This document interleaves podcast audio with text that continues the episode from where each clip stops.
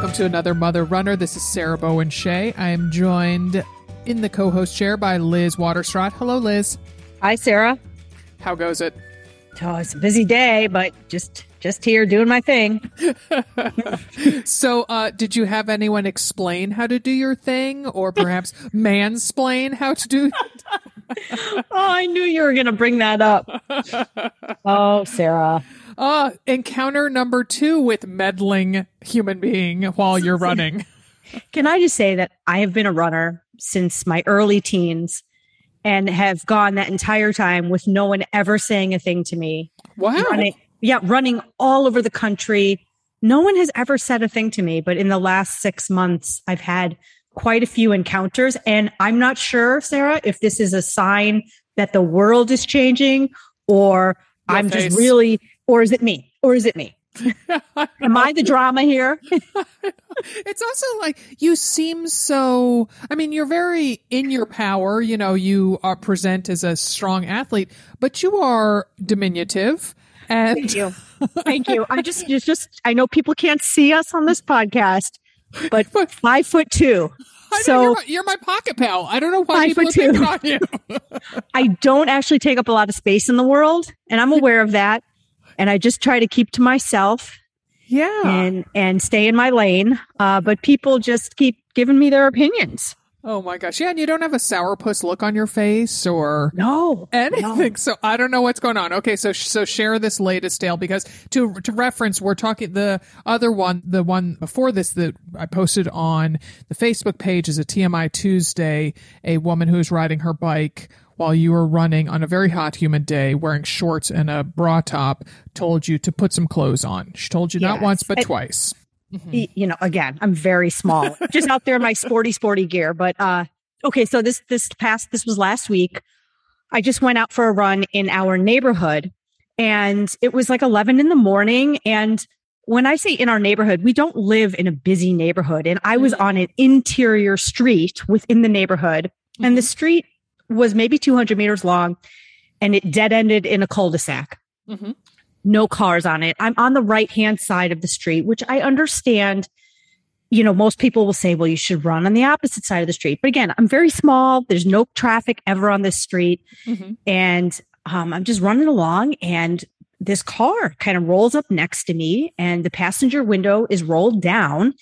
And this man says, you should be running on the other side of the street and he keeps rolling to his driveway, which is the next, you know, it's like a moment after he talks to me, he turns left into his driveway. So even if you had been on the correct side of the street, he exactly. to stop for you. I, I literally would have been in his way if I had been running on the on the right side in his mind of the street. So anyhow, I think to myself, okay, here we go. Here we go. and he pulls into his driveway and I decide I'm going to stand at the end of his driveway in the street. And the look on his face when he got out of his car was priceless.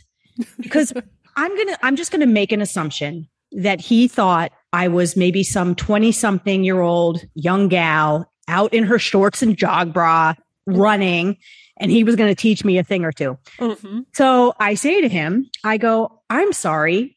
I didn't hear you. Did you say something to me back there? No. And he goes, well, and because I was kind of I don't want to say I was playing dumb, but I just I just wanted to give him a mm-hmm. chance to, mm-hmm. you know, say it to mm-hmm. my face. Mm-hmm. and so he says to me, "Well, you should really run on the other side of the street." And I said, "Oh." And he goes, "Well, it's for your own safety." And I said, "Huh. I've been running over 30 years and I did not know that." and he says, he goes, "Well, especially in this neighborhood." You know, Sarah, I live in Naperville, which was voted the number one place to raise children in the country so it's not like I was running down the expressway. And it, should anyone see me running down the expressway, please stop me and question what's going on, especially at home. Like, are the kids really driving you nuts? What's going on? So, um, so I say to him, I said, well, thank you for mansplaining that to me. This has been super helpful. And I just ran on. And, you know, this is my neighborhood. Like, I don't know him, but it was just a really awkward encounter. And it just made me question what the heck is going on because this has happened to me a few times and I feel like I'm not doing anything differently. So mm-hmm. I don't know what this means. I've, I've really thought about it and I don't, I don't know how you feel about that encounter as a woman, but as a me as as a woman, it just feels like a situation where somebody thought they had power over me and needed to remind me of that. Yep. Uh, and and that's I guess what makes me really uncomfortable about it, and why I did make it a point to stand there and say to this person, "Listen, you you know, basically, you can't take my power from me, yep. and let's have a conversation about this." You know, I wasn't going to be a jerk to him; that wouldn't be helpful. But um, yeah, it was it was strange. Yeah, I mean, you were not jaywalking on the wrong no. side of a busy street. I mean, no, and and I even checked the city ordinance thinking, is there a, a, city ordinance? I'm an ordinance follower and enforcer. Uh, is there a city ordinance that says I need to be? No, it's, I'm a runner. I'm sure some people think I need to be on the sidewalk, but I, I, you know, this is why I run on quiet neighborhood streets because you, you don't usually have to worry about these things. Yeah. I t- and I do have to ask, how old would you guess this gentleman was?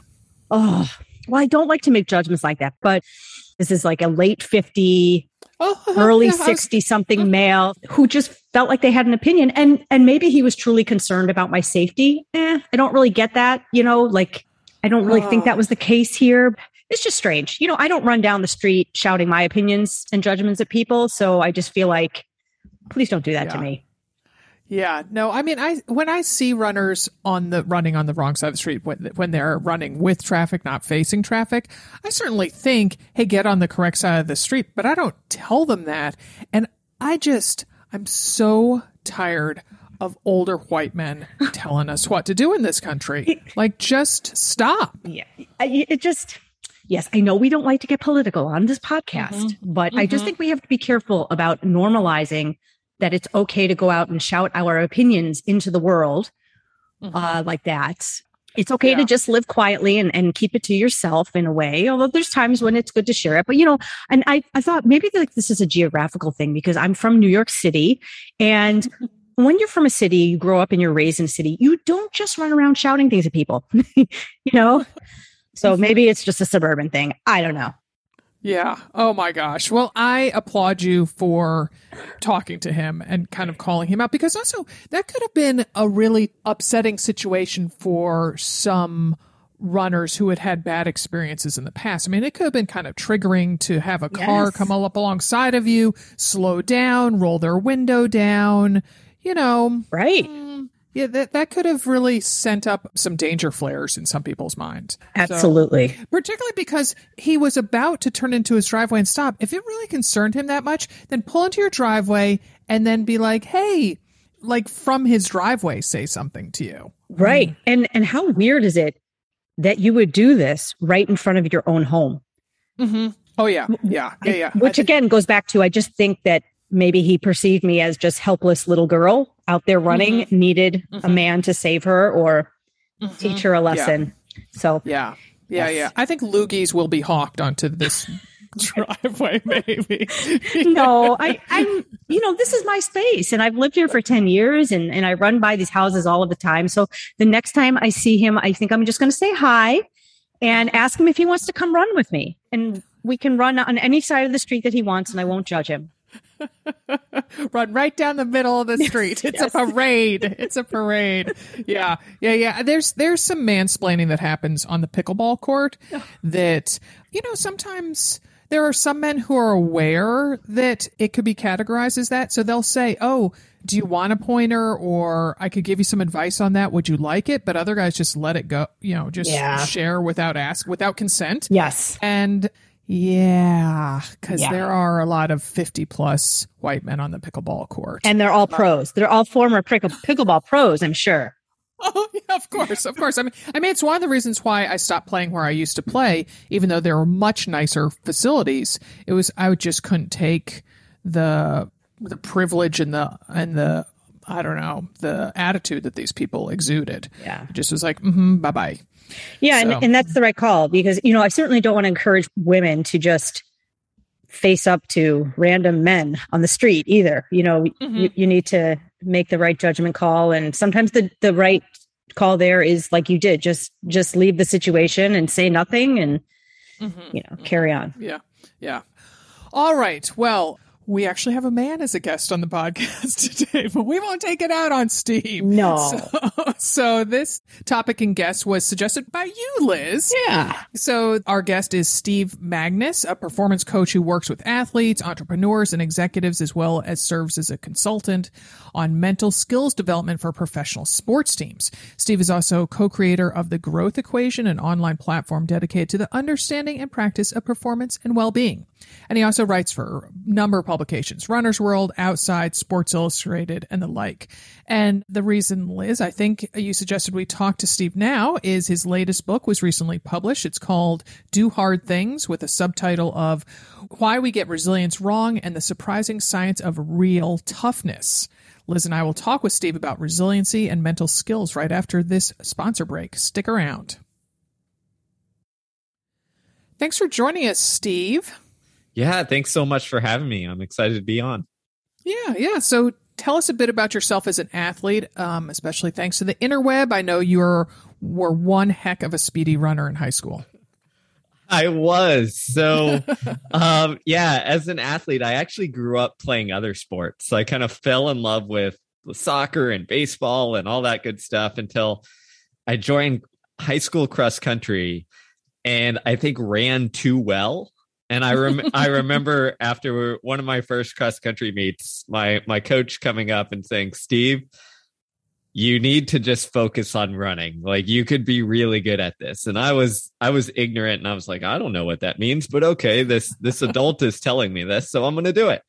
Um so that's what happened. I I was a really good high school runner. By my senior year, I ran the mile in four minutes and one second and mm. was the fastest uh, high schooler in the country that year. So it was wow, kind of yeah, it was it was a very quick improvement and almost unexpected to a degree, but it was quite an experience. And then from there. I had all these dreams of like, well, I'm the best high schooler in the nation. I'm going to go on and do great things and Olympics. And that's what everyone talked around around me. And then I fundamentally did not get better in college, although I comp- oh. I competed all all throughout college and worked really hard. For whatever reason, I just kind of stagnated. And in my own running life, that was kind of this uh, contrast of like reaching the kind of top of the top and then having to like adjust and find again, you know, that love for sport and not seeing progress. Hmm. Mm-hmm. hmm So you have a great athletic background, and I'm sure you've been coached many times over the years. And now you are a coach yourself. You have a coaching business, but you are a performance coach. So tell us more about that. What is a performance coach? Yeah, that's a great question because it's very nebulous and I don't even know if I can explain it myself. But here here's the gist of it. For a very long time after I finished my college degree in running, I was focusing entirely on running and track and field. I coached runners in the traditional sense, helped them get better, all of that good stuff. And then I, you know, I'm kind of a curious person. So I, I started dabbling and writing and exploring other areas. And all of the sudden, gosh, I think like three or four years ago, I started getting calls from athletes and then professional teams who weren't running, like, you know, teams from the NBA and like, you know, Major League Baseball and rugby teams across the pond. And my first reaction was kind of like, I coach track.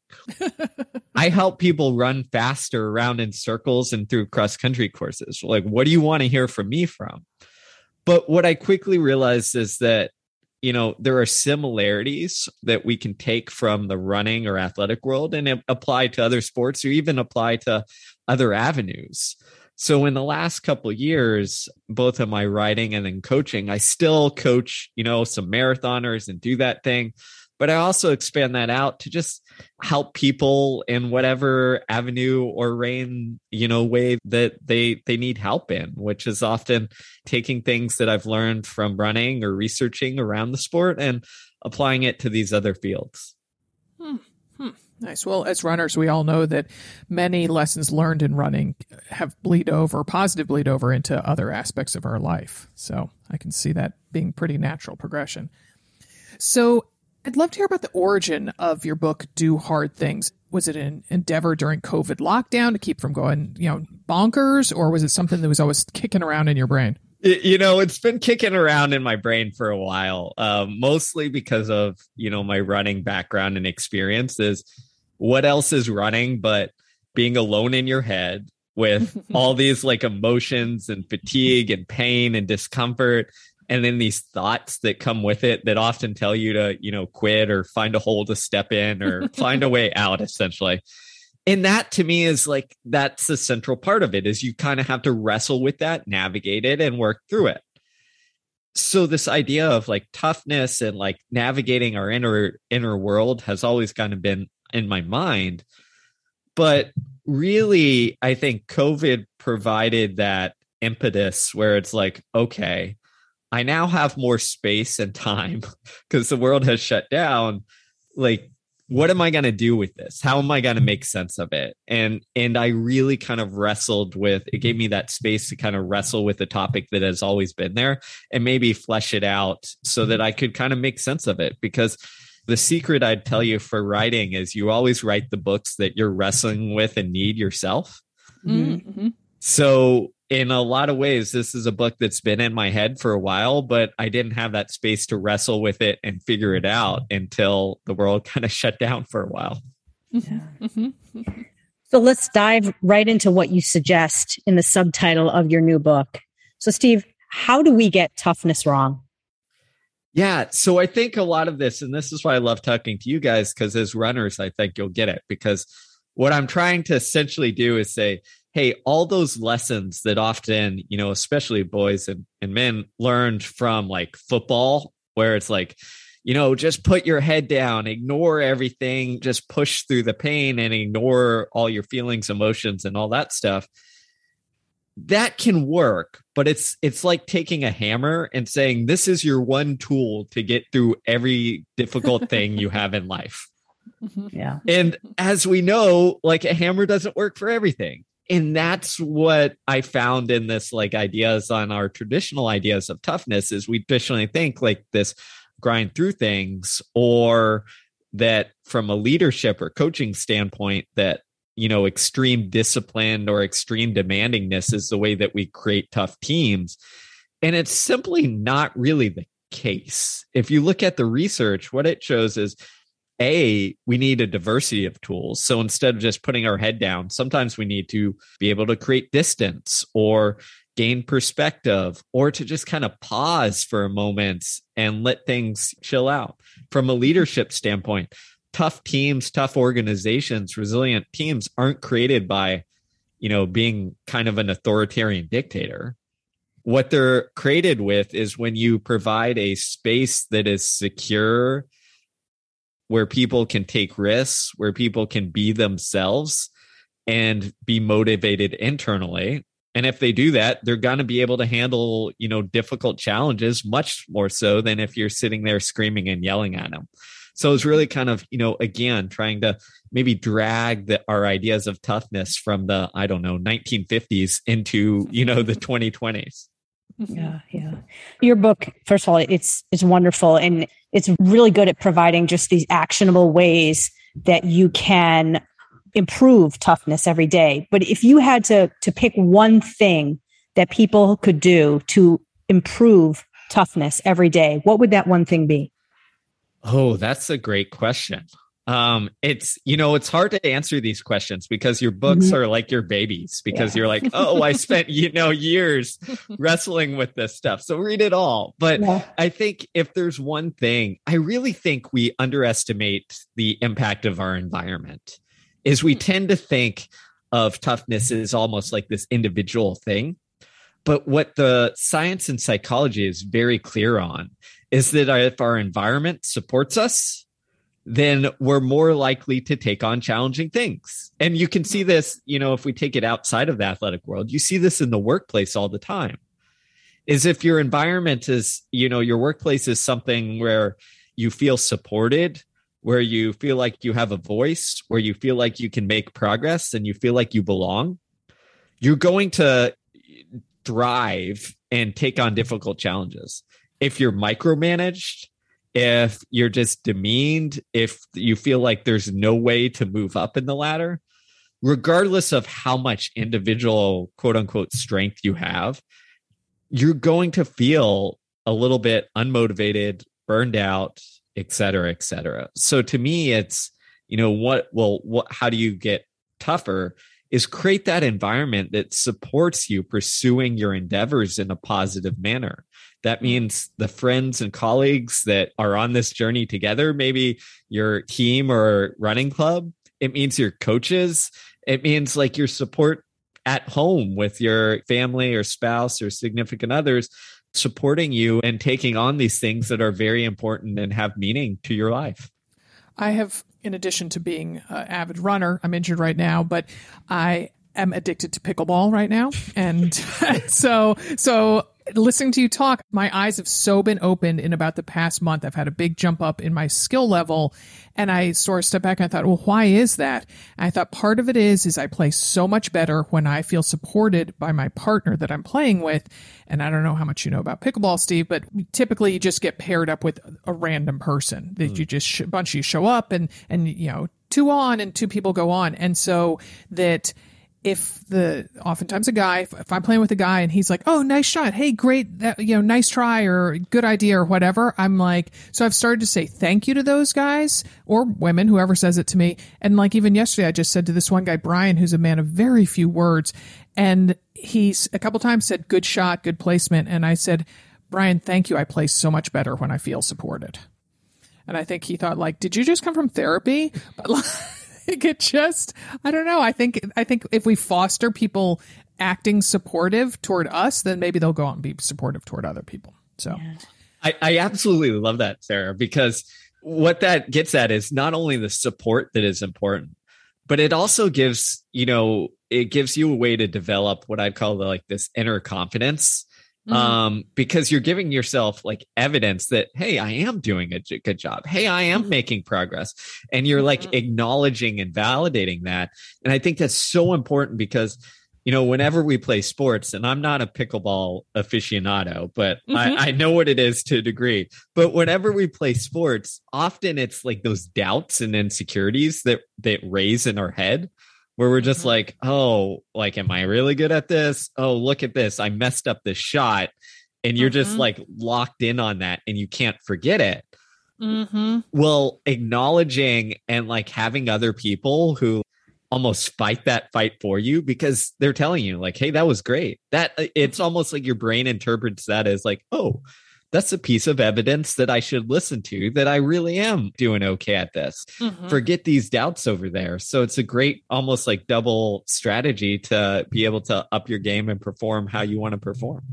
Exactly. And also that I think I think one negative inner voice can you know, you need five comments, positive comments from other players or, you know, people important people in your life to outweigh that one like, oh, that sucked. I'm so bad at this or whatever. So I just kind of feel like you need to stack the deck in your favor and get get as many kudos and accolades and support as you can get. So, well, you mentioned inner confidence. This next question is about quiet confidence. And in this new book, I especially like the chapter entitled True Confidence is Quiet, Insecurity is Loud. So, pretty much, very much what we are just talking about. Could you, you know, talk a little bit more about that quiet or inner confidence? Yeah, absolutely. So, I think this is another thing that, for whatever reason, society has often gotten a little backwards as we tend to think confidence is bravado and mm-hmm. like this external like oh i have to display that i'm confident mm-hmm. and in the book i think what really made this really clear in researching it is i was talking to a military operative who went into the special forces who told me about how they handle like crazy things like getting dropped off in the woods as part of you know training and being told just survive with your team mm and I was like, well, who who survives? Like who makes it, right? And it was like you would think, you know, people think it's the person who like comes in as, oh, I'm super confident, I got this, you know, no problem, etc. But he's like, those are the people who often fade because what mm-hmm. happens is they set inappropriate expectations. It's almost like they've been telling their brain that, oh, I've got this, I'm confident. But then when reality smacks you in the face and you're actually faced with a challenge, you're just setting yourself up for a greater fall where your brain goes like, "Hey, wait a minute, you told us you had this, but you really don't." So like we're going to sound the alarm and go straight into survival mode. So what we really have to do is develop that quiet inner confidence, which is a more realistic view of, you know, our appraisal of kind of what we're going to face versus what our capabilities are. So mm-hmm. it's not saying like, oh, I've got this. It's saying, you know what? I know based on experience, I'm capable of X, Y, and Z. So I'm going to do the best that I can and try and accomplish what I know I can, or maybe press it just a little bit further out from I can. And that reality, that almost a little bit of doubt kind of keeps you humble and focused. And mm. it keeps your brain prepared for, okay, I can keep going. I can keep handling this thing because, you know, well, it might be a little tough and I'm not quite sure. I'm not going from certainty to, you know, oh, reality is going to hit me in my face. that's that's great. I mean, so many of us have been on a start line and, you know, we just we need to tap into that inner confidence. And speaking of start lines, you know, I, I heard you mention, I think I was listening to your podcast, one of your podcasts on coaching with Jonathan Marcus. And you were talking about how pro runners were reaching out to you or or posting maybe on social media about the value they found in your new book. And why do you think pro runners are connecting to this? And do you feel like a runner of any level, you know, because we have a lot of we have a lot of fast runners and we have people who are fast walkers and they just want to get across the finish line. How can they also benefit from the lessons in your book? Yeah, you know, it's really cool to see feedback because again, one of the things as as a writer is you spend a couple years writing this thing and it's literally you, your editor, and a handful of people who read it. So you think it's great or good enough, but you really have no idea until it goes out into the world. So it's it's one of the most nerve-wracking and exciting experiences. You're like, okay, I hope people receive this well. But I think what it is and what I learned in, in this book and talking to, you know, honestly, it's like my secret homage to runners just kind of disguised mm-hmm. and, and sold to everybody else. But when you look at the best of the best, we often hold them up as like, oh, they must be different. They must be unique. They have something just like they're born with something that I don't. And that can be true to a degree in terms of their physical capabilities. But when it looks at from the psychology, they face the same challenges that you or I do. I'll never forget sitting in a room with a couple of the US's best marathoners and just asking them, I'm like, well, do you ever think about quitting in a race? And all of them are like, oh, yeah, for sure. One of them was like, yeah, during my best race, like I kept looking at the curb and being like, oh, I should just step on that just so I can mm. get it, get out of this race. Like I think about dropping out all the time. And then you talk to new runners or recreational runners, and they're facing the same kind of challenges because it's normal. Like we're all human. The difference is elite runners tend to have developed in a more diverse set of coping skills mm. than the recreational runner, partly because they've just spent a lot more time doing it and experiencing it, but also because often they're a little more intentional on their mental game. So, as far as the book, I think it applies, you know, my hope is that it applies to everyone from your beginner to your elite because we're all facing those same doubts and insecurities. We all have that alarm that goes off in our head that tells us, hey, stop, slow down. And in fact, as you know, I've been running at a decent level since high school. So I've been running for decades. And similar to you, Sarah, I went I went through an injury, you know, relatively recently where I didn't run for a while. And then mm-hmm. I then I came back and I'm like, okay, I can finally run. I'm gonna go out the door and it's it was so kind of humbling because you know within the first mile it's almost like i i'd never run before because my brain's just going like what are you doing?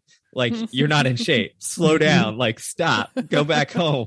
And i'm like i've been doing this for two decades. Come on brain. You should be used to it. But what it tells me there is that our mental side is just like a muscle. It's a it's like we can train it up and it'll detrain a little bit if we haven't felt that experience for a while. So for all listeners, it's like I think that's the good news is you just got to keep training that muscle just like we we put in the miles or do the workouts. Mm. I like that. We can train it up. Yeah. All right, so we're talking about confidence. Let's talk a little bit about fear, which you do in the book, and and in addition to running and my pickleball, I'm also an avid open water swimmer. And I was recently talking to one of our other coaches who also loves lake swimming, and she and I both admitted that no matter how many times we swim outdoors, we always feel a pang of like fear or trepidation as we walk into the water. And so, how can we make that feeling work to our advantage, whether it's the start of a swim, a track workout, a 10K race, any of those situations? Yeah. So, I think the first part is understanding what that is. Mm. So, those emotions are essentially your brain kind of communicating and telling you just to be prepared.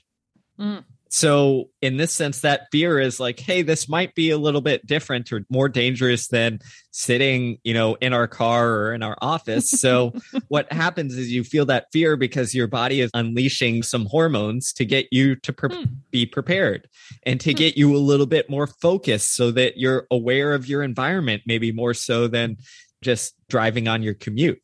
So, that's important because that tells us, okay, this is just us getting prepared. Mm. And the wonderful thing about our emotions is they are context dependent.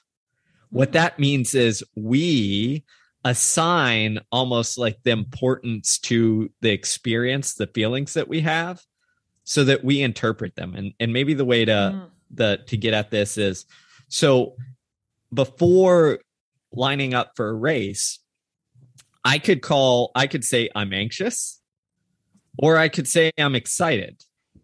And the underlying biology is remarkably similar. But what we're Hmm. doing is we're framing it as either something to approach and take on, or something that might lead to avoidance and etc. So that nervousness could be interpreted either way. So you're kind of in charge to a degree of, well, how am I going to interpret this? The other things that I think are really important on like feeling that fear is when we experience stress or fear, it tends to, as as I said earlier, it tends to narrow us. So we tend to focus and get locked in on the scary thing that is like triggering that reaction. And what that why that matters is that tends to make like the emotions and the feelings 10x worse because it's all our brain thinks about and all our mind wrestles with is what's that fear or anxiety. Well, one of the ways to kind of wrestle back some control is to zoom out, to gain some perspective, to make you realize that yes, you might be feeling fear, but like to make your brain aware that, hey, you know, this isn't the end of the world. And one of the stories that really brought this home to me is I was talking to a good friend, Phoebe Wright, who used to be a professional uh, track athlete who ran the 800. And I remember talking to her about, well, what was it like when you're standing on the starting line of the finals of the Olympic trials? And she's like, oh, it's it's crazy nerve wracking because you're you're you're sitting here and you're like everybody's watching me and my job is kind of on the line. So either either I'm going to get fired after this or I'm going to get my contract will be renewed. So I was like, well, how do you deal with that? And she's like, simple. You gain perspective. So when standing on the line, what are her thoughts of like, oh man, this is dangerous or like, you know, get it together? No, she was like, just remember, Phoebe, this is track and field. No one really cares about track and fields. and she's like, even if the people in the stands do, like the only people who really care about you are like your mom, your dad, you know, your sisters, your coaches. And even if you come in dead last, they're still going to love you. And I think that that's such a wonderful way of it doesn't take all the anxiety away, but it again kind of broadens your perspective to make you realize that yes, it's okay to feel a little bit nervous, but this isn't life or death like it often feels. Mm-hmm. Yeah. So switching gears from fear, let's talk about something similar and equally as uncomfortable, and that would be discomfort. So I did a race this past weekend and I was running really well and it got really uncomfortable in a way that running that pace doesn't usually get. And I'm so embarrassed to admit this, but even after all my years of racing, I freaked out. And I took it as a sign that something was wrong with me or things weren't going well. Um, and it, it reminded me of this this quote in your book where you said, "Opening oneself up to experience whatever thought or sensation enters our conscious awareness does not give that sensation power; it drains it of control." And rather than opening myself up to, well, maybe this is a sign that you're breaking through or you're on the right track. I got completely closed. I froze and it had all this control over me. So what can, you know, runners, athletes do when they experience discomfort, maybe more than they're used to? What can they do to work through that or diffuse it? Yeah, you know, don't don't worry, Liz. That's an experience that we all have. I still have that as well. Um, and and that's kind of the heart of like how do you navigate these things because that's what happens when we experience discomfort. The way I like to think of it is our brain is protective. So if it experiences discomfort, of course it's going to tell us to freeze because like it's saying well why are you keep pushing liz? Can't you tell this hurts a lot? Stop. Slow down. Constrain. Constrict so we freeze. So the way to deal with that is again is often we think oh i've just got to kind of resist it. Well when we resist something it often comes back tenfold. So mm-hmm. the, what you want to be able to do in that moment is learn how to again kind of create space to kind of mm-hmm. like turn down that alarm so that you can understand what actually is going on. And there's a, a, number of different strategies that you can do. You know, one is actually during the middle of the race, you can try to gain perspective, like we talked before race. Another thing that I think really helps is changing how you talk to yourself. So there's some fascinating research that essentially shows that if in those moments you change that inner voice from being, you know, having a first person, so, you know, I can do this, whatever, uh, to second or third person, you or Steve or Liz or Sarah, and you change that voice, what happens is your brain interprets it differently. Hmm. It creates what we call psychological distance, almost like your brain saying, like, hey, this is weird normally this voice telling me to stop or to keep going is like i've got this but now they're saying steve's got this? Like what what what's going on? And it creates just a little of that space in that emotional reaction that often comes with that freak out gets turned down a notch. And you can actually do this you know another inner voice thing is you can go from an inside voice to outside. So taking your inner voice from your self-talk to saying stuff out loud. And again, I realize that may make you sound or look a little bit crazy, but if you watch other athletes, for example, professional tennis athletes, before they're about to serve often in a very tricky, stressful, you know, game point, you can often watch them and they're muttering to themselves. Mm-hmm.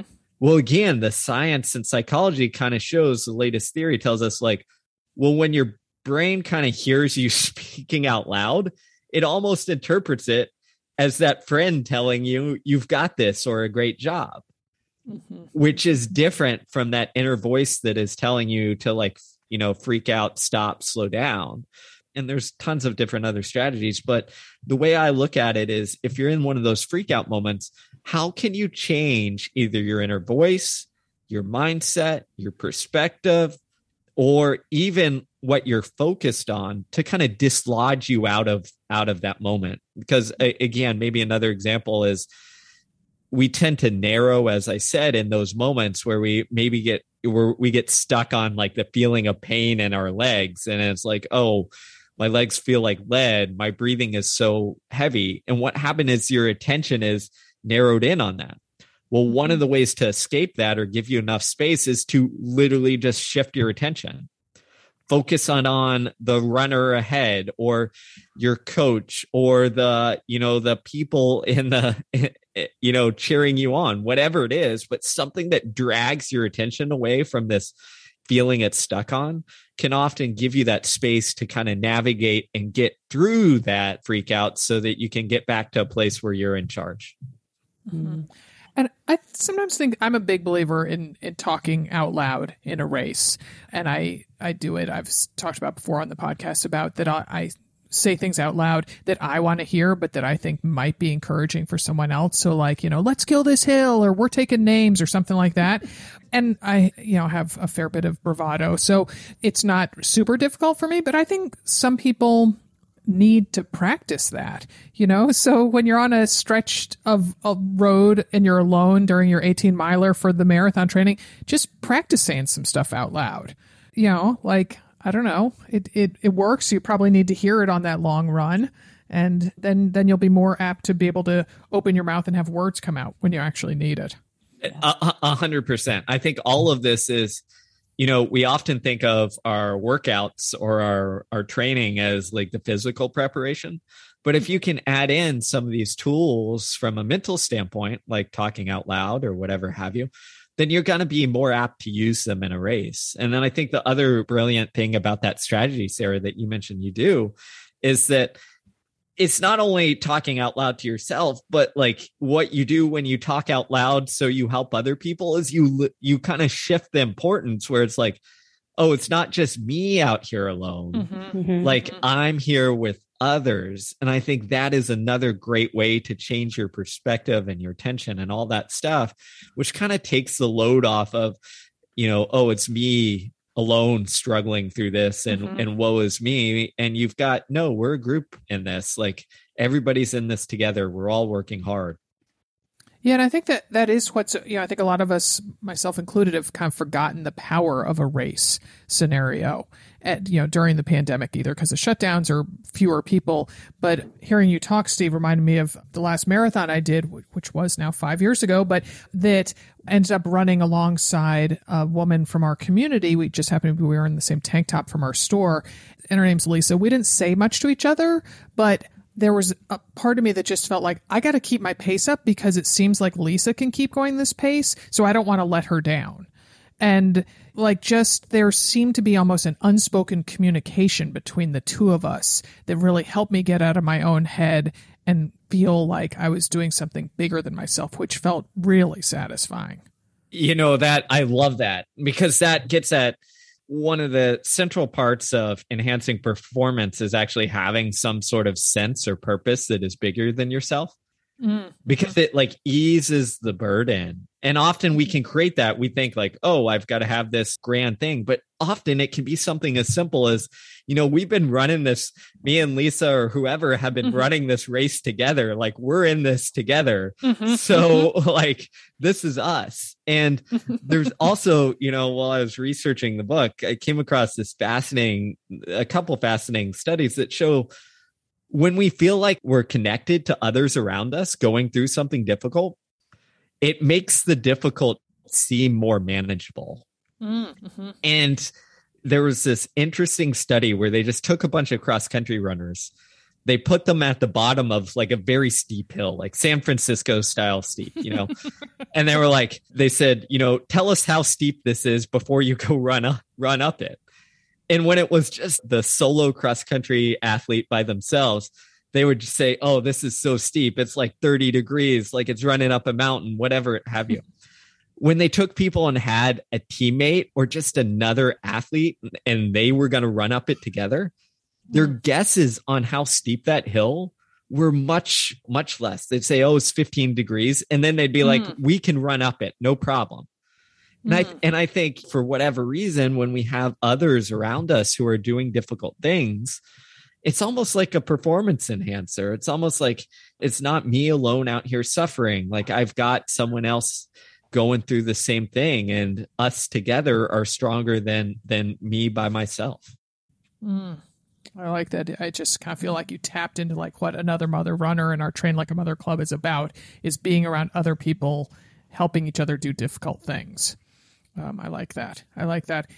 So, but there is a part of me that also goes inside in a race. I don't always feel like I'm helping Lisa or Lisa helping me. Um, in some of my last two marathons, I think particularly of the last time I ran Boston, I was able to slip into this amazing state of focus, and it almost seems like a tunnel vision, but in a good in the zone way.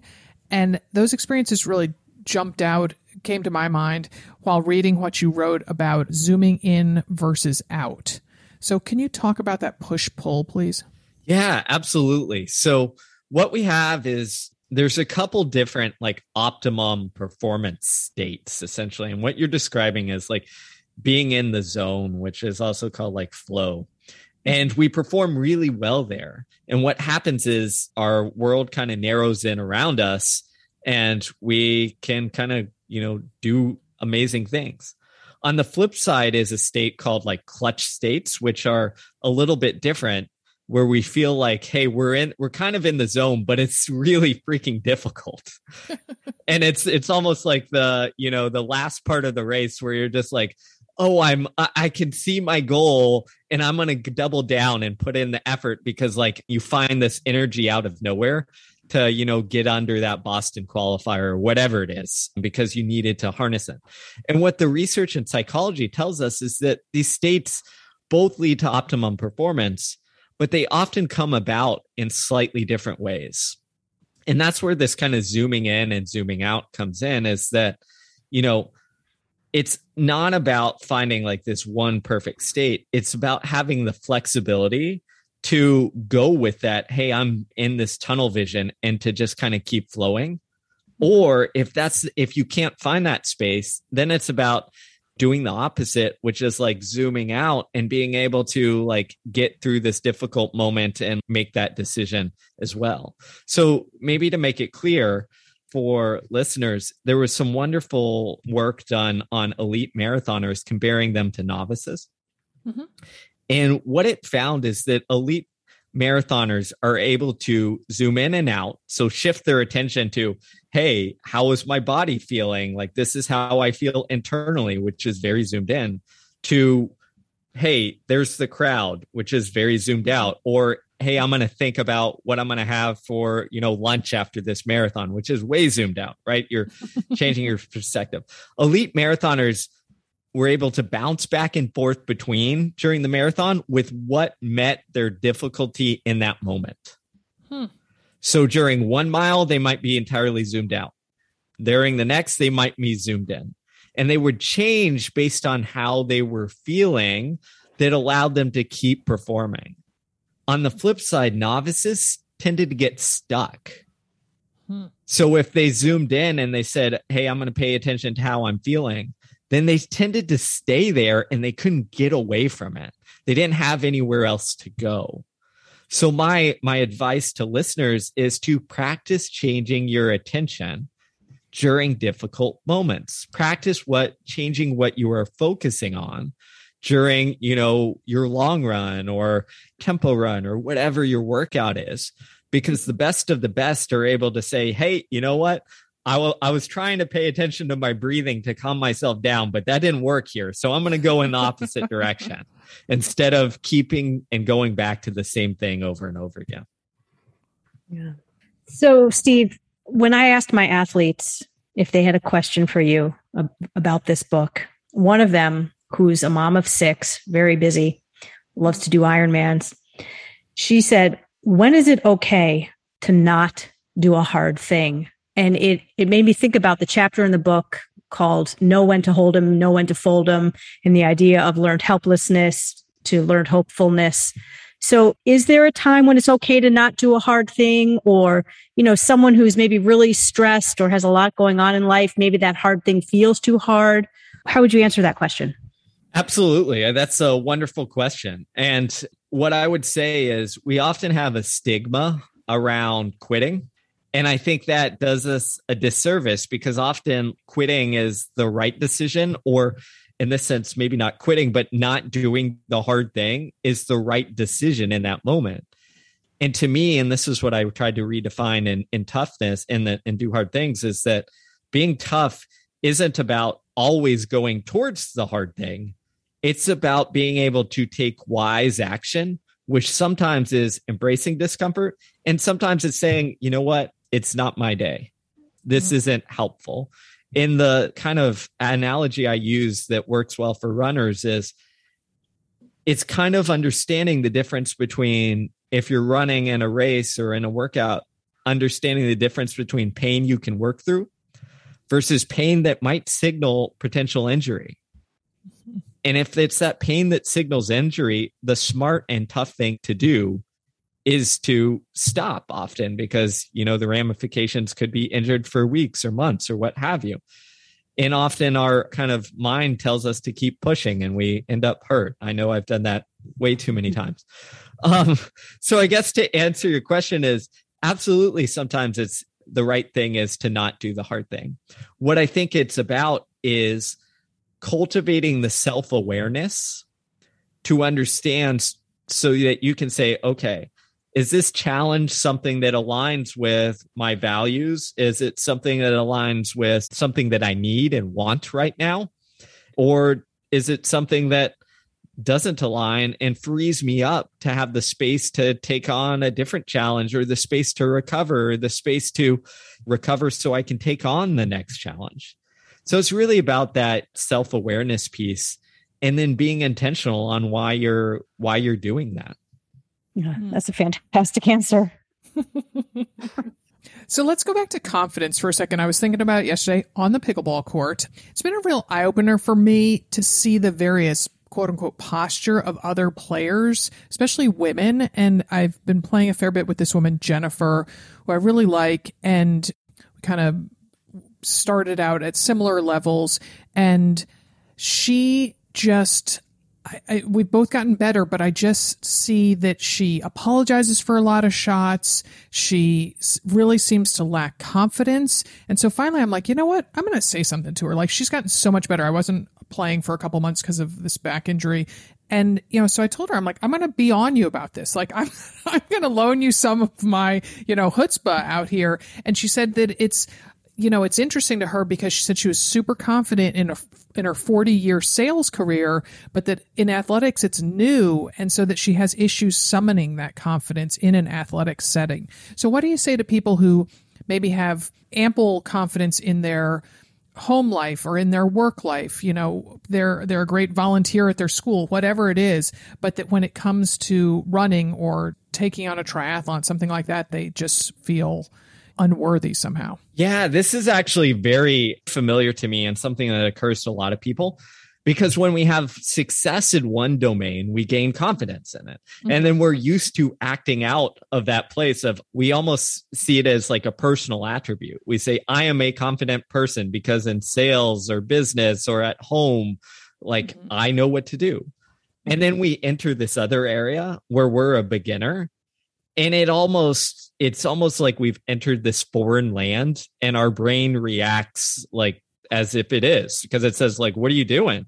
You're supposed to be a confident person but like you don't know what you're doing out here. So we almost it's almost like we set ourselves up for failure. So what what would i tell someone who came to me with that? First i think it's shedding your expectations and this this idea of perfection which often comes from you know our our other career we think i'm confident in this i'm a confident person why am i not confident in over here well, it makes sense kind of why you're not confident because it's new. You need to almost take that beginner's mindset and that explorer's mindset where you're like, I'm going to see how good I can be and stop comparing myself to, you know, Susie, the, the saleswoman or whatever have you. mm-hmm. And I think that also comes down to is an important part on that confidence, especially for new things is lowering the bar. Mm we often think confidence comes from like raising the bar, you know, over and over and over again. But to me, it's about knowing and showing up so that I can meet my expectations like day after day after day. Mm-hmm. And if you do that, what happens is you stack enough good performances over time mm-hmm. that you're essentially giving yourself the evidence that you should be confident. And and the final part of that i'd say is okay great i'm doing this i'm getting better. But often what we do is we don't tie our practice to that kind of like psychological mental idea of confidence.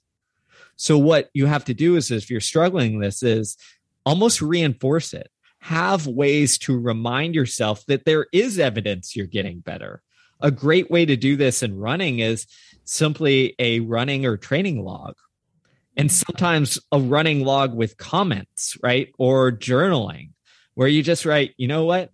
Today I made it through this long run. Or today I went through this really bad patch during the run and I might not have, you know, performed quote unquote as best as I could, but I figured out how to get to the other side and get to the next mile and finish things up. If you can have some way to record and almost reinforce those moments that provide that evidence for confidence, then over time you build this this almost bank where your brain starts to realize, your mind starts to realize, like, oh, okay, I can do this thing. Oh, my capabilities are higher than than I thought. Oh, I should have a little bit more confidence. I have to say, I'm so glad you said that, Steve, because just this week I started a pickleball diary.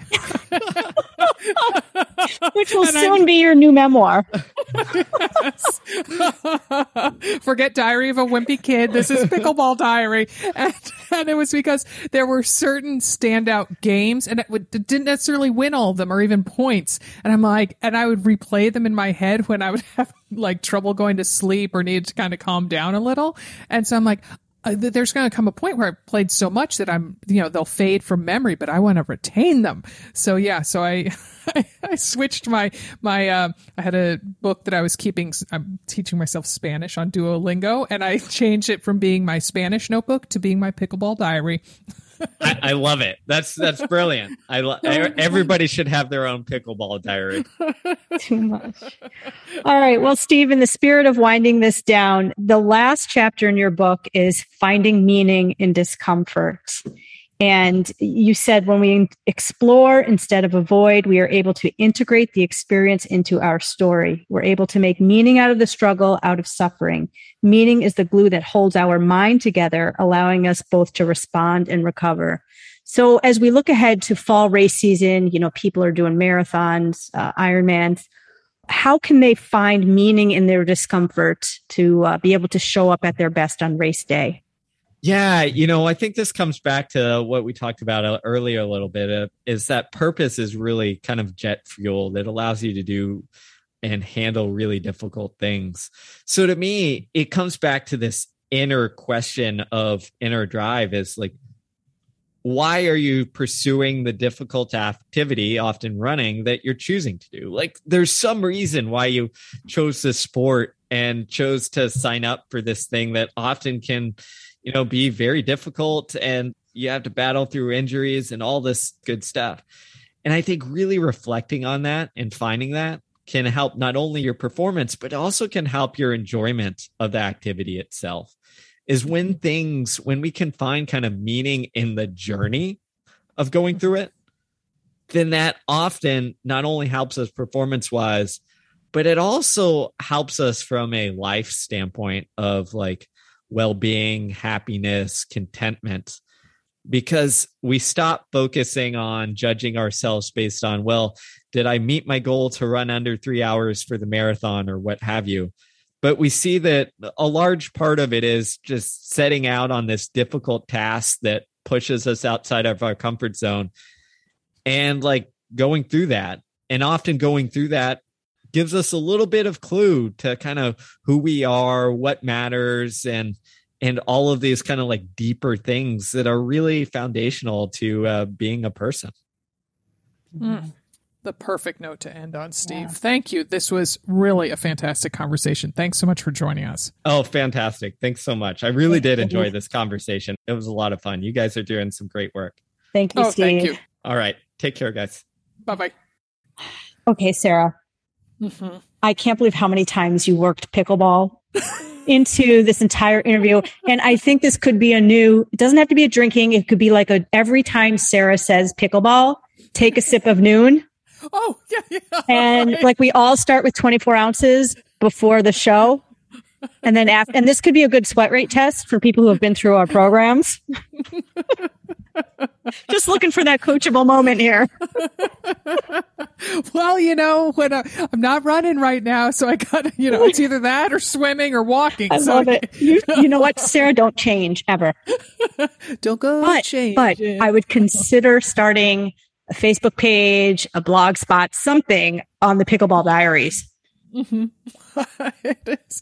I. Uh, oh my goodness. Oh my goodness. I think I need you know a graphic designer to make a really yeah. good. You, know.